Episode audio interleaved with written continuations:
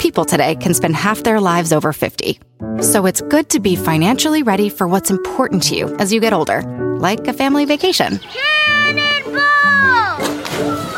Or starting your dream business. Welcome to Connie's Coffee. How may I help you? AARP's trusted financial tools can help you plan for whatever your future holds. That's why the younger you are, the more you need AARP. Start planning today at aarp.org/moneytools. Sometimes it takes a different approach to help you unlock your true potential. With Capella University's game-changing FlexPath learning format, you gain relevant skills you can apply to your career right away. Earn your degree from an accredited university and be confident in the quality of your education. Imagine your future differently at capella.edu. Capella University is accredited by the Higher Learning Commission. Learn more at capella.edu slash accreditation.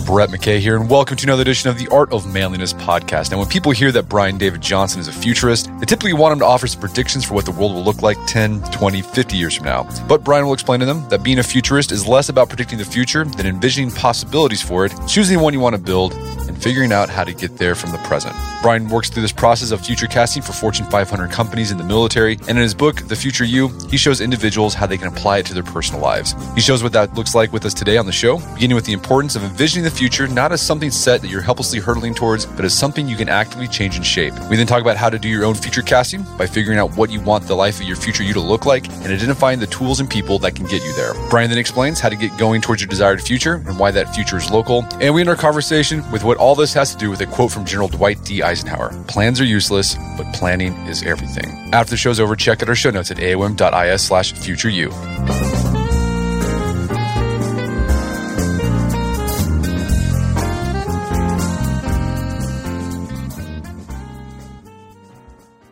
All right, Brian David Johnson, welcome to the show. Uh, it's a pleasure to be here, Brett. So you are a futurist. So what exactly do futurists do, and what do you think are the biggest misconceptions people have about your profession? So as a futurist, I work with organizations to look 10 to 15 years out in the future and I model both positive and negative futures. And then I'm an applied futurist, which means then I turn around and look backwards and say, okay, what are the steps we need to take today, tomorrow, five years from now to move towards that positive future and move away from the negative? So probably the best example where I've done it in the past is I was the chief futurist at the Intel Corporation, the chip company. And the reason why I was there is because it takes them 10 years to design, develop, and deploy a chip. So it was of vital business importance for them to know 10 years in advance what people wanted to do with technology. And that was my job. So I'm an, I'm an engineer and a designer by training. And really it was my job to write a requirements document for what people would want to do with computers 10 years in the future. And then we would use it for not only the design of the chip, but we use it for hiring. We use it for patents. So it's a kind of a really applied really kind of specific process. And now I work with different organizations, whether it be with um, large corporations, which I still do, but I also do a lot of work with the government and the military, kind of looking out at these possible and potential futures and then enabling people to take action. That's so much about what I do. And so, Brett, I think some of the, the biggest misconceptions are that I predict the future. I think that drives people nuts, right? Is that they hear I'm a futurist and then they say, okay, Mr. Futurist, so tell me the future of this or that. And and the thing is, is I refuse to make predictions. Really, ultimately, what I do and what I teach my students to do at Arizona State University is to work with individuals and work with organizations to not only envision their future, but really map out the steps it's going to take to get there. Gotcha. So you're not making predictions. You're not. You're not. You never say like, "Oh, by year 2020, all the robots will have taken our jobs." You don't do that kind of sort of stuff. No, no, not at all. But I do kind of look at parts of that. So we can say, okay, well, what will the effect of this technology be? What will the, you know, where do you want to go? And, and so a lot of it really is kind of very action oriented to say, okay, what do you, what, what do you need to do about it? So yeah, very rarely will I, you know, he, you know, here's when the robots are going to rise up and take over humanity. I get asked that all the time. And oftentimes I, uh, I can answer that if you want me to answer it. But a lot of times I'm like, that's really not the type of futurist I am. And what do you think when people think about the future, people have like the misconceptions people have about when they think about the future? Well, I think the biggest misconception is that the future is set You know, people think about the future as this place that we're all running to helpless to do anything about it, right? It's like we're all going to, you know, Des Moines, Iowa or Boise, Idaho. And people always ask me about it like, you know, Hey, BDJ, what's it going to be like in the future? How do I prepare for the future? You know, what's the future of this or what's the future of that? And really the grammar and the vocabulary around that's all wrong because the future isn't fixed. And so I always tell people, you know, where do you want to go? It's not this specific place that you're headed towards. Now, granted, it's based on facts, you know, where technology is going, where is culture going and economics and all that type of stuff. But I think people have a lot more control over their future than they really know. Yeah. So like the future is not like back to the future part two, where there's a 2015 that you can go to and everything's going to be like flying cars. Like who knows what it's going to be like? There's so many factors that could change all that. Right. And, I'm a, I'm a huge science fiction fan. I'm also a science fiction author. So I'm a nerd. So I love Back to the Future. Love the whole franchise, but I always have to remind people. And sometimes I'm a little wet blanket when it comes to it. I, it can be a little sobering. I tell people, I mean, that's awesome. And it's a great movie and it's really fun. You do know Back to the Future is a movie, right? it's not the future. It's a movie, right? And a movie's there to make, have a good time. And that it does, right? It's a really great movie but it's not the actual nuts and bolts of going about and building the real future, the capital F future.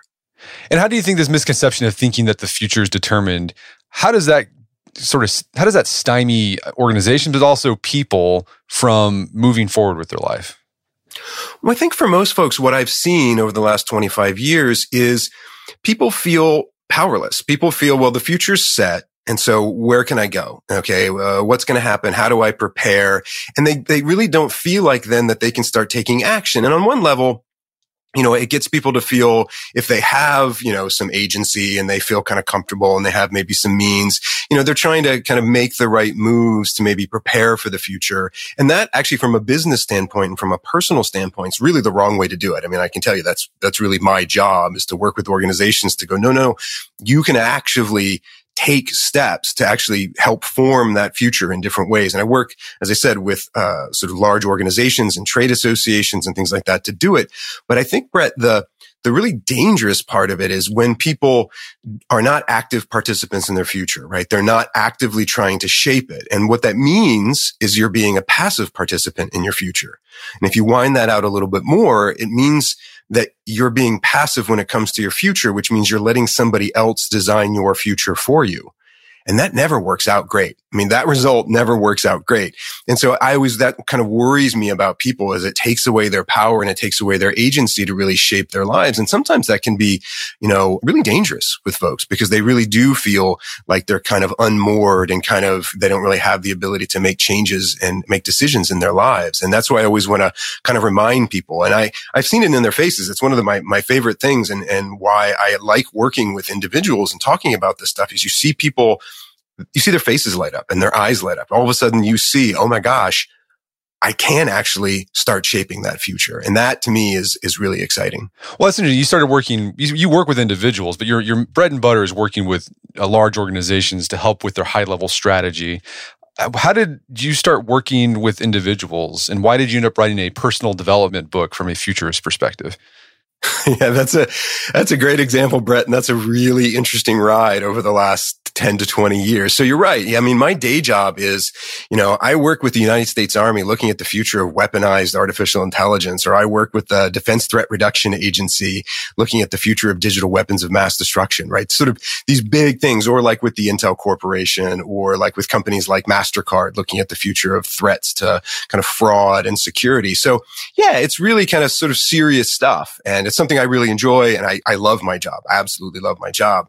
But what's been really fascinating is people will pull me aside, right? Because I, you know, I'm the future guy. So I'm talking about the future. And I think a great example is one of my clients is a manufacturing company in the in the Midwest of America. So big traditional manufacturing company, really awesome. I've been working with them for many years, and uh, I'm also a big baseball fan. So they always know when I come to town, it's like, oh, let's go take BDJ to the ballpark. And one of the things that they did is they said, well, let's give our CEO just some some time with BDJ, right? You get some some off the record time with the futurist, right? And so we ended up getting this kind of really fancy suite, which was nice and, and basically was all off the record. So this CEO could ask me whatever he wanted basically for like an hour or two before the rest of the team showed up. And we sat there and we were having a beer and we were watching the game. And every single question he asked me was about his kids every single question was, how do I make sure that my kids are prepared for the future? How do I, you know, what do I do? And so to me, I take those types of questions really serious because I realize if somebody's asking me about their life or even more about the lives of their kids, you know, that's something that's more important to them than their own life. Right. And so I really, really very early on took that really seriously. And so I would start talking to people. And what I would tell them is that, you know, look, I can't tell you your future. I don't make predictions. Again, if I always tell people beware of predictions and people who make them, because why are they making this prediction about, especially about your life? Like they don't know anything about your life. And so again, going to that empowerment say, look, I can't tell you your future, but I can tell you how I think about it, how to think like a futurist and how to get prepared for it. And I would do that. So I would do it, you know, in keynotes at conferences. I would go to schools, K through 12 schools and, and, and kids would pull me aside and and it just became this thing that really wasn't my day job. It was just this, I just cared. And I was like, well, because the future matters to me. And so I started having these conversations. And then I realized um, a couple of my friends said, you know, you really should write a book about this stuff. You know, you do it for governments and militaries and big corporations, and you care more about average people than you do about technology, than you do about big business. Why don't you write a book that enables them? All right. So yeah, the future you, you walk people through on how to apply the process that you use when you're consulting the military or the Intel Corporation, how to, it's not predicting, but get an idea of what a possible future could look like and how you can get to that point or how to avoid a, a potential future. So let's walk through some of the stuff. So there's two types of casting that you do. There's future casting and there's threat casting. Uh, let's talk about future casting first. Like, what's the overall process? And then maybe we can get to some details here in a bit. Sure. So future casting, as you, as you rightly called out, that's generative. It says basically asks a very simple question. What's the future you want? What do you want? It's the hardest question that we'll all have to answer. And that's what we do in the book is there's lots of examples and lots of ways of being able to answer that question for you.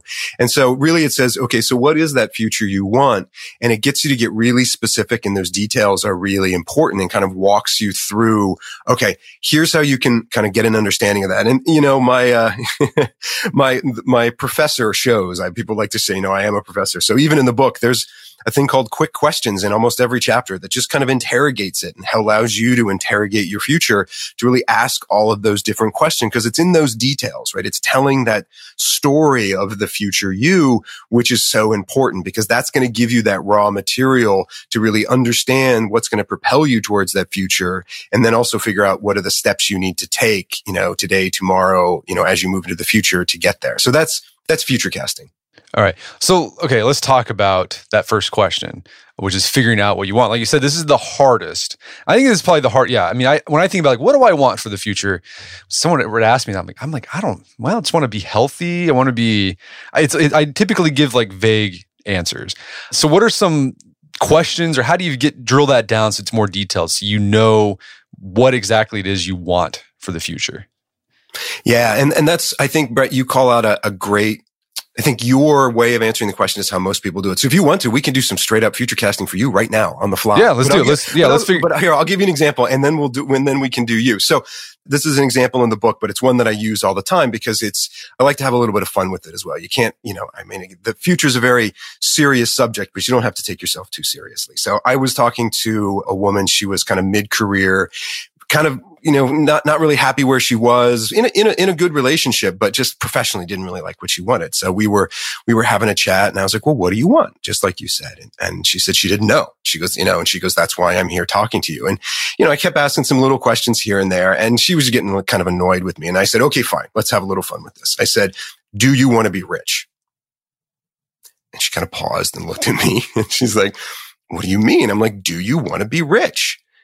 And she, you know, she looked like, looked at me like I was an idiot. And I'm like, well, answer the question. She goes, well, yeah, I want to be rich. I was like, okay, awesome. Great. Now we have a start. You want to be rich. Cool. What kind of rich do you want to be? I said, you have to give me details. Rich is not enough, right? It's sort of like saying, I want to be alive in the future. It's like, okay, fine. I get that. Great. So what kind of rich? And she, she didn't, she was like, I don't understand what, what you want me to, how you want me to answer that. I said, okay, let's try this. Do you want to be yacht rich? She still kind of didn't get it yet. And I was like, do you want to have a yacht? Do you want to have enough money? And I'm not mean like a boat or a fishing boat or anything like that. I mean like a full on yacht, a captain, a crew, right? Big, big yacht. And she's like, Oh gosh, no, I don't, I don't want a yacht. I said, okay, great. Now we know that. Let's go to the next one. Do you want a mansion? Do you want to be mansion rich? She kind of thought about it and then she was starting to get it. And she was like, not really. I said, yeah, do you, do you want like a staff and maids and grounds and groundskeepers? She goes, no, no, that's, that's too much. That's too much. I said, okay, great. And we just kind of walked it through to kind of figure out when you describe these things, you just kind of keep interrogating, keep asking more detail, more detail. And part of that is then I always try to get people to say, okay, so, you know, in your future, what does a Thursday look like? When you wake up, what's it like? You know, what do you do in the morning? You know, where do you get your coffee or your tea or your water? What's it look like when you walk around? And to really kind of get people to kind of tell that story because there's power in that story, not only in the details, because it gives you things that you can do, but it gives you kind of power again to be in those details. And so you can see yourself in that future and really interrogate it to say okay i this is the kind of future i want. And those stories will become a really important tool when you go on this journey and start working with other people and talking to other people and thinking about these future forces and all the backcasting and all the things brett that you know now as a part of the process. But that that story part is really good. But i, I will tell you the, the flip side of that story was i was talking to somebody else and i was doing that rich thing because it's kind of funny and I was talking to this one guy and I said, do you want to be mansion rich? And he looked at me and he went, yeah, yes, I do. I was like, great. That's awesome, man. Cool. And we talked about it and we really talked about, and he was down in Silicon Valley and stuff like that. So I was like, Hey, you know, I'm not going to judge that. Fine. Great. And I'll tell you, I ended up getting a text from him a little while after that. And I just got a quick text like, yep, am, I'm mansion rich now. You should stop by for a drink. And I was like, wow. And he did it. Yeah. He ended up, he made, you know, did some investments again. He was in Silicon Valley and he got mansion rich, which I was like, good on you. Good job. You know, as you were talking, something I thought as because I was, oh, he's about to ask me like what I want. I have a, I think I'm really good at saying, describing what I don't want, but I have a hard time coming with like a positive, like what, like a, like what would it would look like, what I actually want. Does that make sense? Like I like I don't I don't want to die. I don't want to go bankrupt. I don't want to run out. Like I want I don't want my kids to you know have tr- problems in the future. But I can't. It's hard to be like, well, what do what do I what does a positive outcome look like? Well, I think there's two things in that, Brett. So one, so that's the cornerstone of threat casting, as you mentioned. You said there's two types of casting. There's future casting, which is generative. What do I want? Where do I want to go? And then there's threat casting, which is, as it sounds, sort of it's, it's preventative. So what do I not want? And, and it really, and that's threat casting grew out of the, these types of conversations in my professional life, but also in when I was talking with personal folks around, because as you said, it's oftentimes easier to say, what do you, what do you not want? What's the future you don't want? Because then you flip it over and you look at the converse of it and say, okay, well, that's okay. So if you don't want that, that means this is what you want. So it's a, it's a way to kind of get into having that conversation. So there's nothing wrong with saying, okay, this is the future I don't want. Gotcha. Also, then, and that's a, so, but the difference then, because you had asked about sort of future casting and threat casting, the real main difference there is with future casting, we say, okay, what do you, what do you not want? So that you can then have a conversation about what you, what you want. Let's be clear. I mean, most people, again, don't give themselves the time to think about this stuff. I mean, they just don't. Oftentimes, and you've probably had it, and, and many people have it, and, and, and, a lot of guys have it. I call it the, the people call it the 3 a.m. terror, right? When you wake up, you're thinking about your life. You're thinking about your health. You're thinking about your family or your community. You know, you know, recently, you know, what we've all been through in the past year, year and a half, you know, we've kind of seen some of these really bad things. And that's also where threat casting comes in because threat casting says, okay, well, let's talk about the threats. And it, it goes real dark, real fast. And we get straight into it. And I do write about this in the book, some big threats. I mean, I, in the book, I talk about war and pandemic and things like that and really saying, okay, what does that mean? How do you prepare for it? But again, the whole goal is again to get into the details of it, right? Is to say, you know, I don't want to be bankrupt and okay, okay, great you know, let's talk about that. I, I, write a couple of parts in the book where I talk to people who were really low. I mean, we're on the edge of bankruptcy and we're really, really without a lot of means. And so, but we can talk it through. We can say, okay, well, Okay,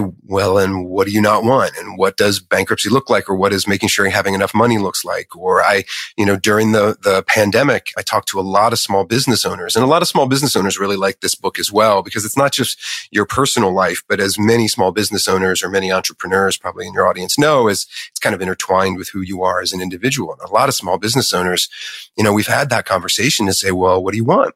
Or what do you want to avoid? And they say, well, I don't want to go out of business. I'm like, great. I totally understand that. Well, what does that look like?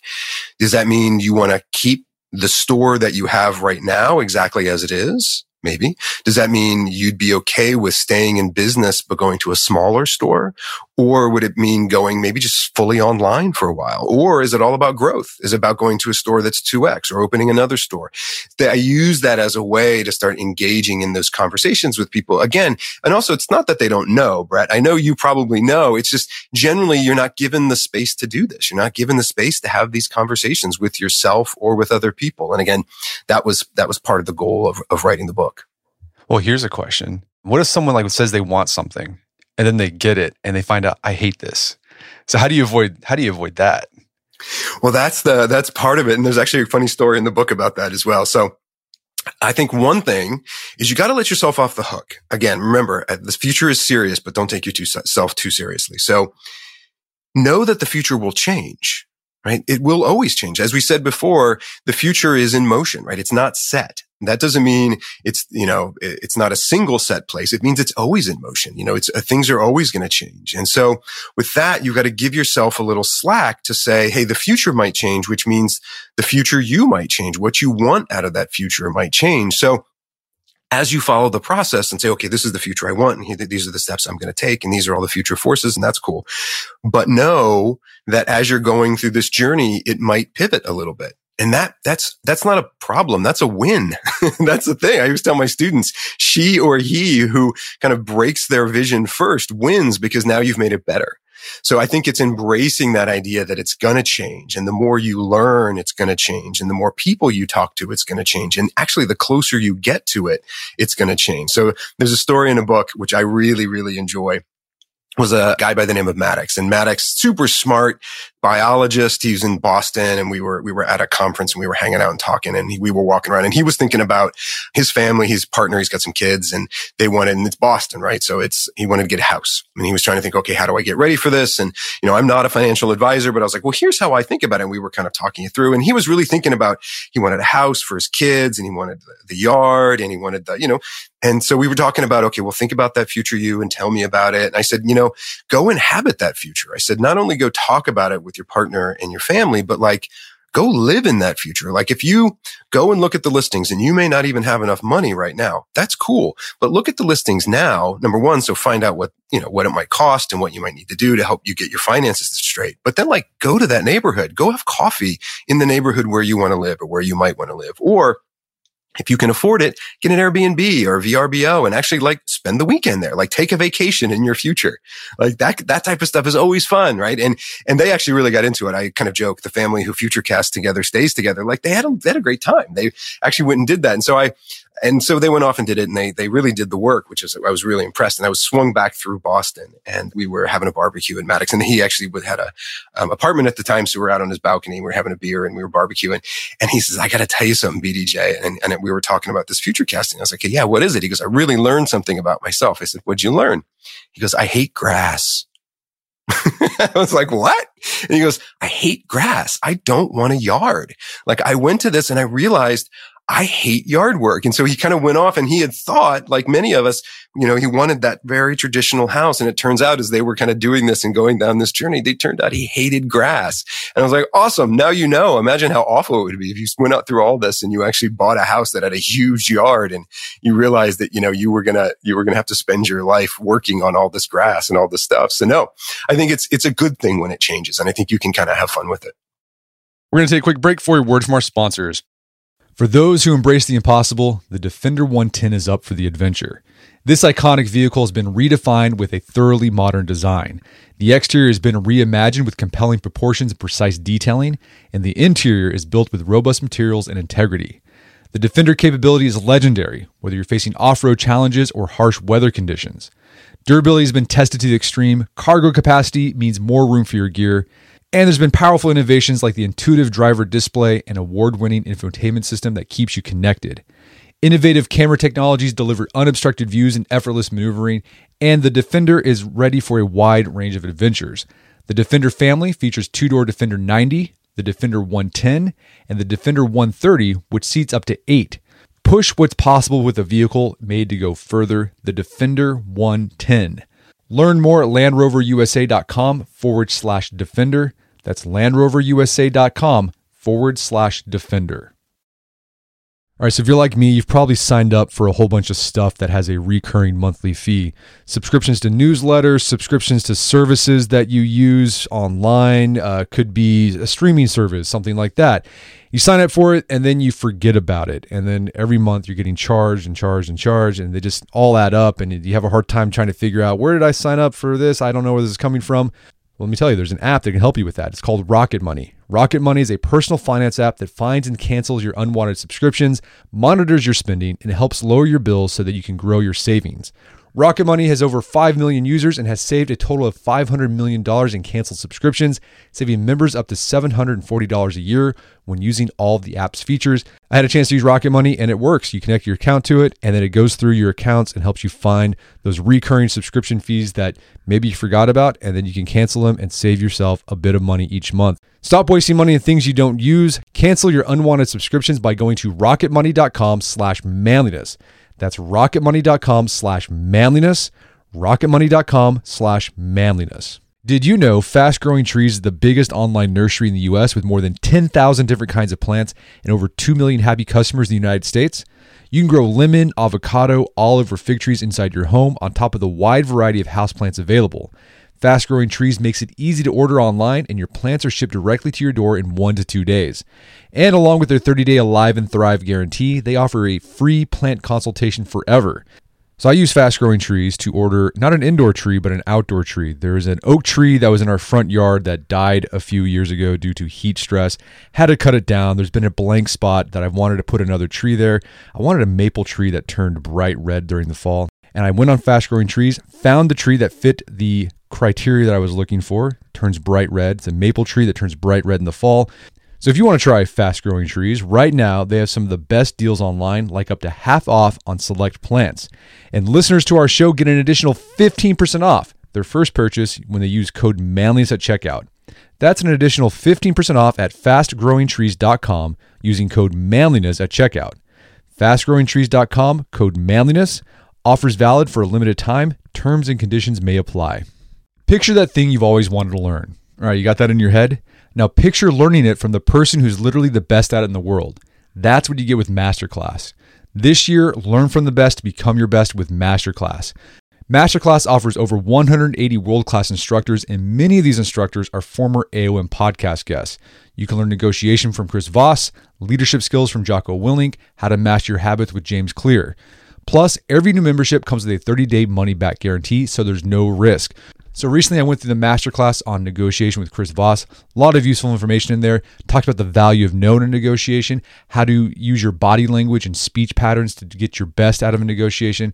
Very well done. I really enjoyed it and got a lot out of it. Right now, listeners of our podcast can get an additional 15% off an annual membership at masterclass.com slash AOM. Get 15% off right now at masterclass.com slash AOM. Masterclass.com slash AOM. Check out the masterclass on negotiation with Chris Voss. And now back to the show. All right, so figure out what you want. I mean, you got to get specific. So to start, I get, do you just keep asking yourself? I mean, are there questions you can ask? Just like, do I want to be rich? Like, are there starter questions you go through with people? Yeah. And so first up, it, it's getting into, so who is that future you? And is it about, you know, again, getting specific. So is it about, are we talking about relationships? Are we talking about, uh, career?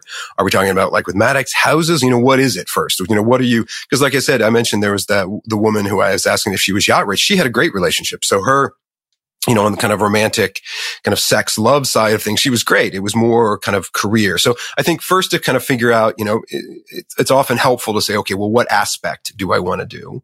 That kind of helps. And then you start thinking about, all right, and you kind of go through and questions are then, you know, what would a day in the life be like? And, and it changes depending upon what you're talking about, right? The, the future you when it comes to a house looks really different. They, say for a career. So it's really getting into those details and saying, okay, describe it. And you really got to write it down. And this is what I tell people. Now this could be, you could type it in your phone, type it on your laptop. I'm a big pen and paper guy, like write it down because even having it written in your own handwriting is really important, but it's, you've got to take the time to live in your future, even if it's just your brain and really write down those really specific areas around whether it be, like I said, is it grass or is it, what does a day of your work life look like? And again, really specific, like who's it like? Who are you working with? What kind of autonomy do you want to have? What do you want to do? All that type of stuff. Even from a finance standpoint, you can sort of, you can kind of think about what all those details are. But I think the real important part isn't just that. You don't have to get it right the first time, but you do want to, you want to get good with it. You want to be able to have a good story about the future you. And then the first step in the whole process is to identify your people. Like who's your team, right? We've all got a team, a squad, like, and it's usually your family, your close friends. It could be, if it's a small business, it might be the people in your business. It could be the people, you know, people in your community. It could be people in your church. It really depends upon who you are in your life, but you, we've all got people, right? And first is to identify those people and go tell them your story. And it'll be really hard in the beginning because you'll feel a little silly, but don't, right? You can just tell them this crazy bald bearded futurist like myself was the one who's pushing you to do it. So go do it. And then like tell them that story and you'd be surprised how people will be really interested in it, how they'll be really interested in that story. And they may ask you questions about it and you'll get more details and you'll get more information about it. Or they might tell you they disagree with it. That's fine. And then kind of have a conversation about it and go back and forth. And it becomes this really interesting way to make that future feel more real and more manifest. And, and now also what it'll help you do it'll help you identify the toxic people in your life. And we've all got them. And, and when you know what I'm talking about, these are the people who are there to tear you down. These are the people who will tell you that's dumb. You can't do that. So you need to get rid of those people, right? That's not your, that's not your people. Those aren't your, that's not your, your team that's going to help propel you forward. And it really, this will help you identify those people really well. So now once you've done that, and, and actually the more you tell the story, the better you'll get at it and the more details you'll have. And it's kind of fun. And then after a while, and then also, especially if it's your family or if it's a partner or something like that, it's a really nice conversation to have to kind of see what that, that looks like as, as you do it together. So that's number one. Let's figure out who your people are. Then once you've kind of got a, a clear vision of that, you start identifying, well, what are the tools that are going to help you get there? And these could be things like, you know, technologies or apps. They could be trade associations or local community thing, local community organizations. To be quite honest, it's podcasts like this. You know, if you look at all the info on the backlog of, of the, this podcast, I mean, it's pretty amazing. So you can kind of go through and say, okay, these are the kind of technologies and organizations that are going to help me kind of get myself educated, give me more information, connect me with other people. And then the next part, you, now that you've got this story is to go find out, find the experts. Who are the people who've done this before? Who are the people who've kind of achieved your future or maybe not exactly your future because you're an individual and everybody's future is different, but who are the people who maybe live next door to your future? And so go ask them and get their advice.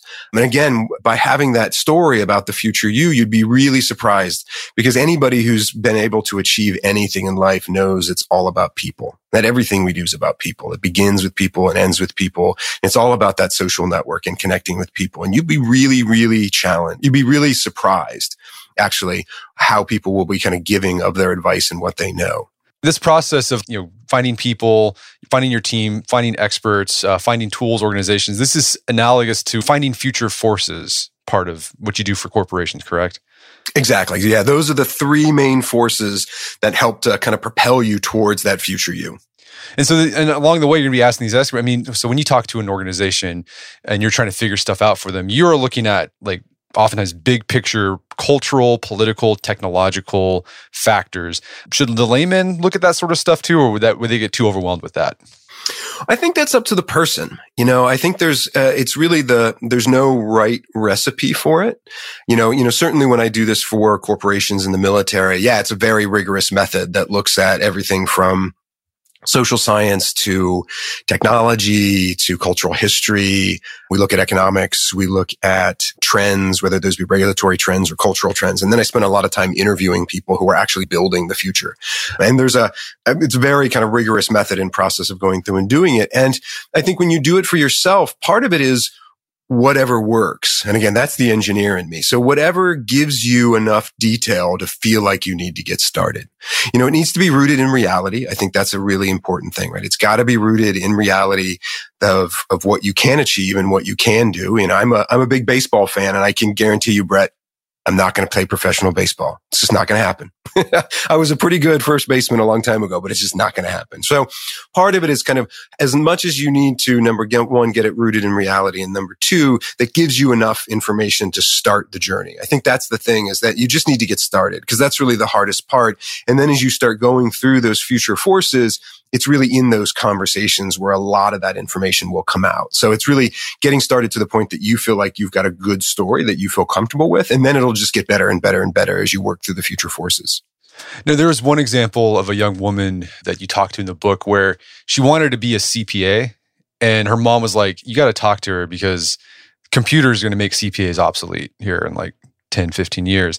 And you went to go talk to her and she's like, oh no, like I've looked into this. Like I want to, like I love math, I love numbers, but I want to work for a company that's basically making algorithms, like artificial intelligence. For like she had, like she saw that future force when she did her investigation to try talking to experts. And I thought it was a good example of someone who got based in reality was able to make a pretty good decision about the future they wanted. Yeah, it was great. I mean, she was, she was, she really didn't need me at all. she was, she had done her homework and, you know, she was a CPA who was going to help get rid of all, automate the CPAs, right? Just like back in the 1990s, how a lot of travel agencies got automated and things like that. But she had done the work. I mean, yeah, she was very, uh, very smart young lady. All right. So first step, figure out the future you want, uh, get really specific.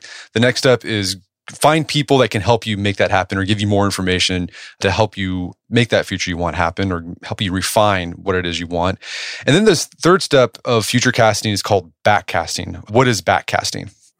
Yeah, Brett. So before we dive in, so your teams, you got it right, but I would only, uh, your team also is going to hold you accountable. Okay. so right. this is also, so this is a thing that people ask me a lot, which is how do I keep going, right? You can get started, but you know, we've we're all busy, right? We've all got lots going on. So how do we keep going? Also, your team is going to be, you know, you're going to check in with your team and they're going to go, Hey, how's that going? You know, you know, what, what's going on? Because again, it's, as we know, if you, if you involve other people and they're involved in your future, it's going to really help you kind of stick to it and keep it going, right? And it's just that, that level of accountability, I think is really helpful. And even for you, you know, like anything we do in life, like, you know, going to the gym or learning a new skill, having somebody else there to, to kind of hold you accountable and to ask them to hold you accountable is, is I think a, a, key part of it. So yeah, those are those, those forces. And then the backcasting part. So this is where the rubber meets the road. This is where it gets really serious. So now you've identified the future you want. You've identified the people, the tools, the, the experts that can kind of help you get there. Now you're going to say, okay, if this is who you want, this is the future you, now you're going to turn around and look backwards and say, okay, great. That's where I want to be. This is the future you. This is what I want. So then you ask yourself, okay, great. What will get you halfway?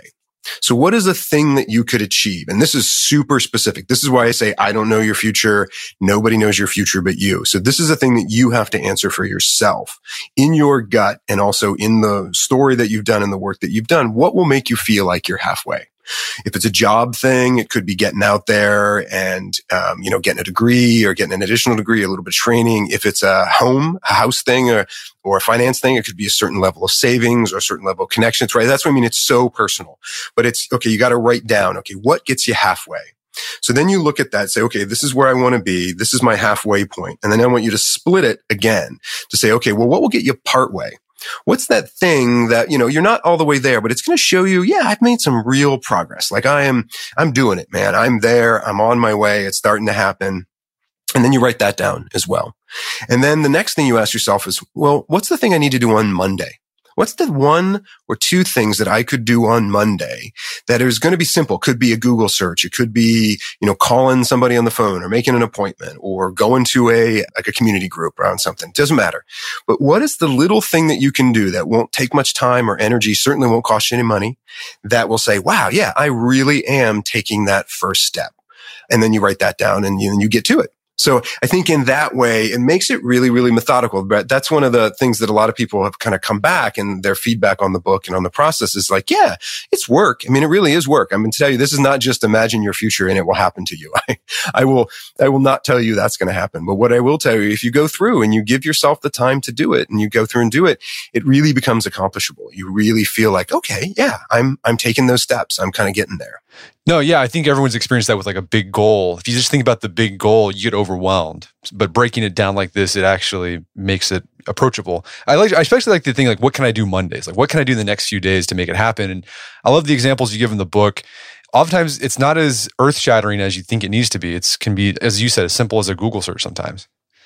Yeah, and, and it shouldn't, like I said, it shouldn't cost any money or take too much time. You know, I'll give you an example in the book, kind of going back to, you know, somebody who was really down and out. I mean, she didn't know where she was going to get her rent from, and she, you know, and you know, she had hit bottom, right? And and we've all hit bottom at one level, right? It'd be financial or personal or professional, whatever.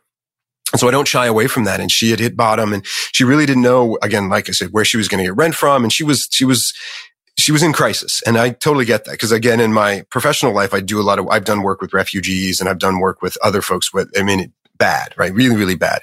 But then to pause and go, okay, but let's do it. Let's, let's figure out what we need to do. And so we were talking about what she wanted. And I said, listen, I know rent and the finance part, that's really important, but put that aside for a moment. Let's take a breather from that and let's think about the future you want. And one of the things she wanted real important to her was to go back to school. She really wanted to go back and because of some financial, some sort of physical and mental health stuff, she couldn't do it. And that's one of the things she really wanted to do. She wanted to go back. And I said, okay, great. And so we were working on that and writing it down. And so we kind of talked through a lot of that stuff. And her thing on Monday, I said, look, go on the website of the local school that you might want to go to and find out who are the admissions people or who are the people who's the, really their job to help you be a part of this. And it was a large public sort of state university type thing. So they had those resources there. I said, it's their job to help you. I said, so go on Monday and go find that university and see yourself at that university. But net, but even better, email that person email that admissions person say, Hey, could I get a 15, 20 minute conversation with you about, you know, what I need to do and how I need to start thinking about this stuff? Because that's that person's job. And again, won't cost you any money, only going to cost you about a half an hour. And she did it. And it was so empowering for her because all of a sudden she was like, she could see that, that future you. She could see herself. And it also made all of the other real hard problems that she had to deal with. She had then had all this energy because she was like, Oh my gosh, I could actually do this. Like I could, because talking to this person who was like, okay, here's what you need to do. You need to do this. You need to do that. And here's how we can help you. And here are these things. And they weren't going to solve all her problems for her. But all of a sudden, the future got so much bigger for her so that those smaller steps in the beginning just became, you know, so much easier. Yeah. This process helps people help, helps increase people's sense of agency, which allows them to do more. Yeah, that's exactly, that's the heart of the book right there. right. You hit it nail on the head. That's the soul of this book is to sort of to help dispel the fear, but really give people agency and say, no, you, you have the power. You have the power to do this. And it really is up to you to take it. And what's amazing, I mean, this is people are like, well, this is such a simple process. Like, I just got to figure out what I want. I just got to then I figure out you know tools and people that can help me, and then I do the backcasting. But simple, but it, like you said, it's not easy. Like figuring out what you want, that's probably the hardest part. And then this stuff takes work. That second part definitely takes a lot of work. And that third step, the backcasting, that takes work too. You can't just sit and let it happen. You have to be an active participant in it. Yeah, I think it's it's accomplishable. I think that's it, right? It's, is it, is it hard? It can be sometimes. Like I said, having some of the conversations, yeah, I can t- guarantee you the first time you write down that story of the future you all by yourself. And the first conversation you have with somebody is going to be a little hard. It's just, it's hard because you're making yourself a little bit vulnerable. But I think it goes back to that, Brett, that it's, it's accomplishable, that you can do it. You just have to do the work. But, you know, anything, anything in life that's worth doing is going to be a little bit hard, right? That's a, that's also what I tell folks when they're doing this is when you feel uncomfortable and you feel like it might be a little bit hard, that means you're doing the right thing right? That means you're actually taking the steps to meaningfully change your life. Whatever you want to do it, whatever the, the life you're getting to, if you, if you're doing that, if it is a little bit hard, if you do feel a little bit comfortable, that's the way it should be. That, that should tell you that you're winning, that you are doing the right thing. If it was super simple, right? You know, I joke with my students, I, that's why we call it work is that it's hard. You know, if it was easy, we'd call it watching TV. I mean, so the idea is that it should be a little hard because you really are working on your future and your future is important. So there's a phrase you use with uh, clients you consult. It's uh, it's the future is local. So the future is not a place like 2015, then Back to the Future, but it is local. What do you mean by that? There's a couple of things in that. So the future is local. You know, number one tries to get people to understand that the future happens where they are, right? So if you're going to build your future, the future happens where you are.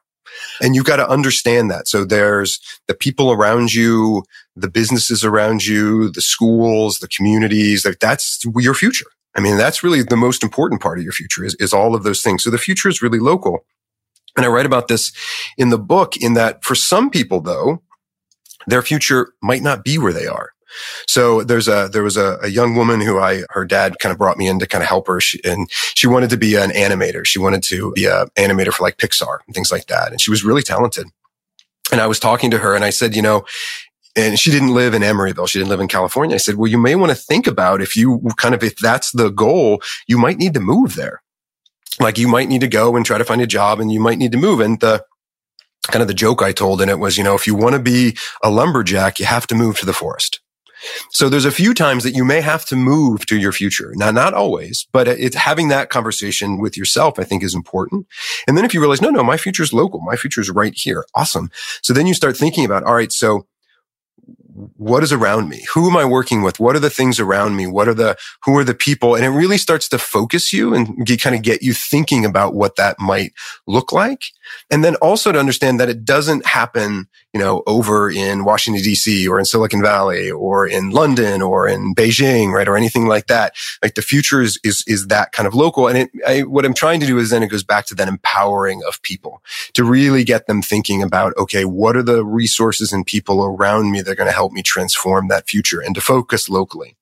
The other thing that we, I've really learned in the past year, and this is what the, the pandemic really taught us back in 2020 is the future is really local. When it comes to these sort of large events, I think we've all seen that it really is about the people around you. I mean, it really is about the community that you're in and really embracing that and how important that can be. And so I think that as well can be a really empowering way when you think about the future. So at the end of the book, you are talking to a general. I think it was at West Point you're at West Point, mm-hmm. and he was basically, oh, I like, I like what you're saying, but he said, basically said like plans are useless. Like the, things are always changing in uh, rapidly complex environments. You can't figure it out, so it's probably not very useful. What was your response to him? and so, yeah, there's this, there's this great Eisenhower quote that, you know, and he used it a couple times throughout the, the 20th century. That basically plans are useless, but planning is everything, which he's right. Actually, he's very right. And it goes back to kind of what we talked about a little earlier in the podcast is that, you know, it's the act of thinking this way. It's the act of planning. And I told him that we basically are agreeing because again, that future is not fixed. And it goes back to that idea that, yeah, you can have a plan, but know that that plan's going to change. That's planning, right? And, and to me, it's that, that muscle of thinking in this way, thinking like a futurist, thinking about the future you, talking to people about it, going and making changes and being okay when things change. And again, from a military standpoint, right? You know, what, what do they say? You know, with, with, strategies, the first casualty of a battle is, is the, is the, uh, is the plan or the, is the strategy going in because things change so much. But I think by accepting that and not thinking that as failure, but actually using that as a way to continually change and go, Oh yeah, well, I knew something would happen. Oh, that's interesting. How might I make a change? What might I do? It allows you as an individual to be more resilient. It allows as an organization or a family or a business, you to be more resilient as well. Mike Tyson said it best: "Is everyone has a plan until they get punched in the face." yes, exactly. Well, and here's the thing: going back to Tyson and going back to this is that one of the things also over the pandemic and things like that, it's the training. So the training of thinking this way, you'll find that, and I do this with my clients in my, in my private practice is organizations who do this, people who do this, people who have trained themselves to think this way that you're right. Even when you do get punched in the face, you know what to do. You're like, okay, now I know what to do. I've been punched in the face before. I thought about this, right? Or you've made a change. You say, oh, okay, I've been thinking about this future and this technology comes in. Oh, okay, well, that's new. How might that affect me? And actually, there's a, there's some research that was done back in 2020 with some trade associations. I do a lot of work with supply chain trade associations. And of course, as you can imagine, during the pandemic, they had a lot of problems and they found actually that organizations that thought like this, that thought like a futurist, that used this futures work actually were able to adapt to this global destabilization for about three to four months in advance of their competition, which gave them a strategic advantage. And that's all that training. That's all about, you know, going through that training so that when these things start to happen, you're like, oh, okay, I've kind of thought about this before. I've trained for this before. And then you know what to do.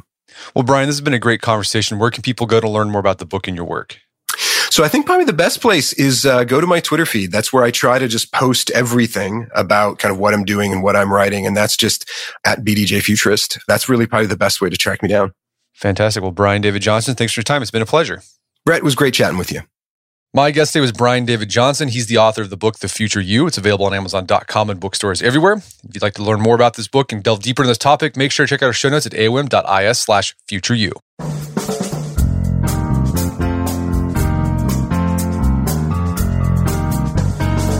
Well, that wraps up another edition of the AOM podcast. Check out our website at artofmanliness.com where you find our podcast archives, as well as thousands of articles written over the years about pretty much anything you think of. And if you'd like to enjoy ad free episodes of the AOM podcast, you can do so on Stitcher Premium. Head over to StitcherPremium.com, sign up, use code manliness at checkout for a free month trial. Once you're signed up, download the Stitcher app on Android iOS, and you can start enjoying ad free episodes of the AOM podcast. And if you haven't done so already, I'd appreciate if you take one minute to give us a review on Apple Podcasts or Stitcher. It helps out a lot. And if you've done that already, thank you. Please consider sharing the show with a friend or family member who you think we get something out of it. As always, thank you for the continued support. And until next time, this is Brett McKay reminding you to not only listen to the AOM podcast, but put what you've heard into action.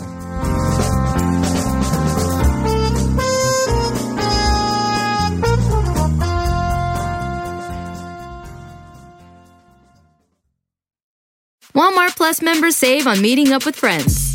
Save on having them over for dinner with free delivery with no hidden fees or markups. That's groceries plus napkins plus that vegetable chopper to make things a bit easier. Plus, members save on gas to go meet them in their neck of the woods. Plus, when you're ready for the ultimate sign of friendship, start a show together with your included Paramount Plus subscription. Walmart Plus members save on this plus so much more. Start a 30-day free trial at walmartplus.com. Paramount Plus Essential Plan only. Separate registration required. See Walmart Plus terms and conditions.